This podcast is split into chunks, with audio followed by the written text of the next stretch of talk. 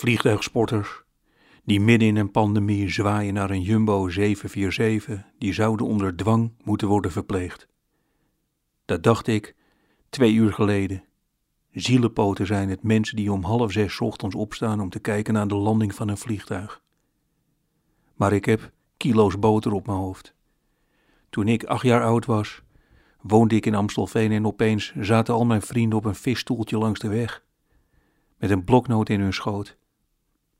Ik vroeg wat ze deden. Ze noteerden nummerborden. Er reed een auto langs.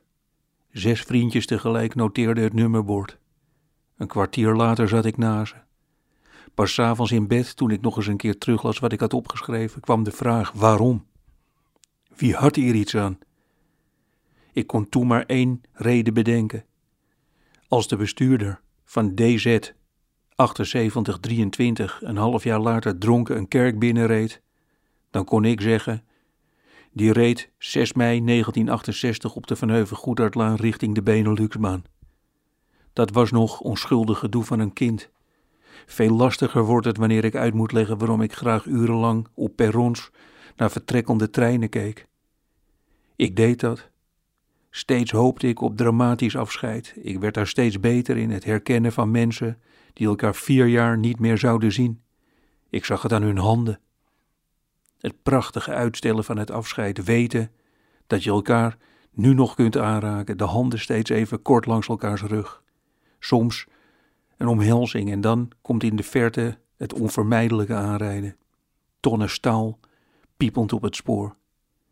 Zo lang mogelijk wachten met instap en dan het vreselijkste moment, een van de twee, achter glas, in de treincoupé en de ander op het perron.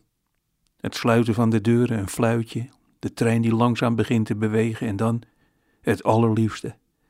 Op het perron nog enkele stappen meelopen en je hand tegen het raam drukken, zien dat de ander in de trein zich schaamt voor de andere passagiers. Daarna naar je auto lopen en weten, ik ben weer alleen. Nou ja, zoiets. Ik mocht daar graag naar kijken. En daarom begrijp ik het onstilbare verlangen van vliegtuigsporters. Ik begrijp mensen die nummerplaten noteren in een schriftje. Ik begrijp mensen die in een lege bus toch zo dicht mogelijk naast elkaar gaan zitten.